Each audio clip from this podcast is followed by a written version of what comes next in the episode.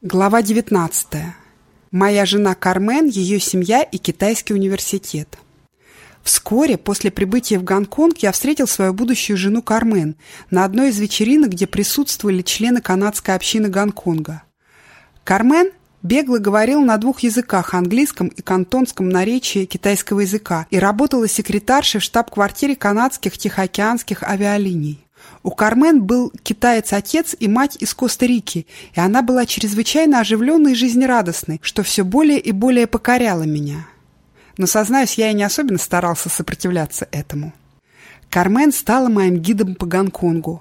У меня был маленький мотороллер «Веспа», и когда только у меня не было уроков китайского языка, мы на моем мотороллере посещали какие-нибудь рестораны, либо отдаленные пляжи, либо интересные китайские рынки – Единственным недостатком в наших отношениях было то, что Кармен не говорил на мандаринском наречии китайского языка, который был мне нужен. Она свободно говорила по-английски, а также на кантонском наречии, так что мы все время говорили на английском языке.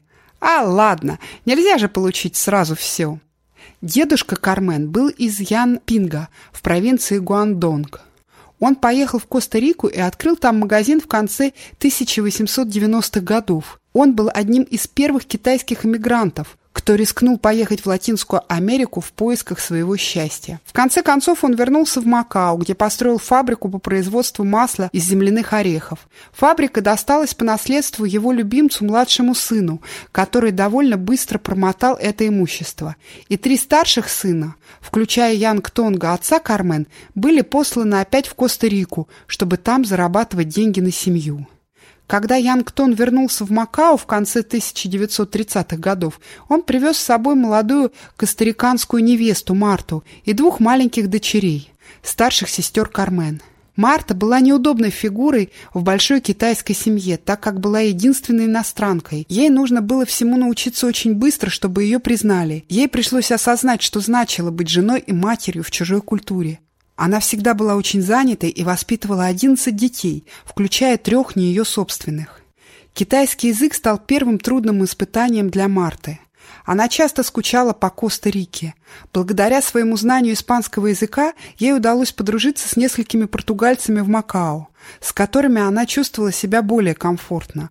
В то же время она продолжала старательно изучать кантонское наречие китайского языка, на котором она говорила со своими детьми и другими членами семьи. Сейчас, в возрасте 88 лет, живя на пенсии в Торонто, Марта счастлива, когда она идет пообедать в китайский ресторан Чайна Тауна и поболтать там с официантами на кантонском наречии. Язык может быть либо барьером, либо источником удовольствия и удовлетворения на протяжении всей жизни. Гонконг, как и Макао, говорит на кантонском наречии, поэтому я не мог здесь по-настоящему погрузиться в мандаринское наречие китайского языка, которое я изучал. Однако и то, и другое наречие были все же диалектами китайского языка, и через них я мог интенсивно включиться в китайскую культуру. Я был как бы вынут из удобного западного кокона и ежедневно был открыт лицом к лицу звуками и запахами оживленных улиц и рынков, магазинов, торгующих китайскими лекарствами и другими экзотическими продуктами, энергией множества людей, суетящихся в маленьких мастерских или торгующих в разнос продуктами, которые они часто носили на обоих концах длинного шеста. Возле моей школы или в переполненном районе Кавлуна Цим-Шан-Цун я мог поесть недорогую лапшу или рис с соусом карри вместе с рабочими. Но иногда я наслаждался великолепными кантонскими блюдами в роскошных ресторанах. Там были также многочисленные рестораны, которые представляли кухню различных частей Китая – Пекина, Шандонга, Сичуаня, Чаоджу и других. И все они неведомым образом теснились на узких переполненных улочках. Они стали моей ежедневной средой обитания, когда я изучал китайский язык. Я сам поставил себя в такие условия, чтобы принять этот язык. Для меня еда и язык являются наиболее приятными и доступными чертами чужой культуры, и в моем сознании они тесно сплетаются. До сих пор я помню разговоры на мандаринском наречии во время обеда с моими учителями, пока мы ели тушеную с чесноком свинину, испеченный на пару хлеб и суп из угрей. Эти неформальные встречи были для меня самыми приятными всего моего учебного процесса. Учителя рассказывали о своем детстве в Китае или говорили о других интересных предметах.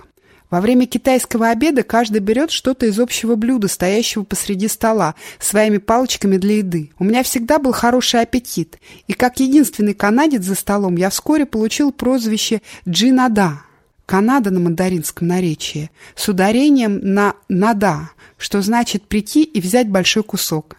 Я принял правильное решение, выбрав китайский университет в Гонконге, потому что китайской языковой школой в этом университете руководил один из наиболее эффективных преподавателей языка, каких я только встречал в своей жизни, господин Лью Минг. Он лично приветствовал всех людей, желающих изучать китайский язык, и заставлял иностранцев поверить, что они смогут его изучить. Он настаивал на усердной работе студентов, потому что сам был энергичным и трудолюбивым человеком.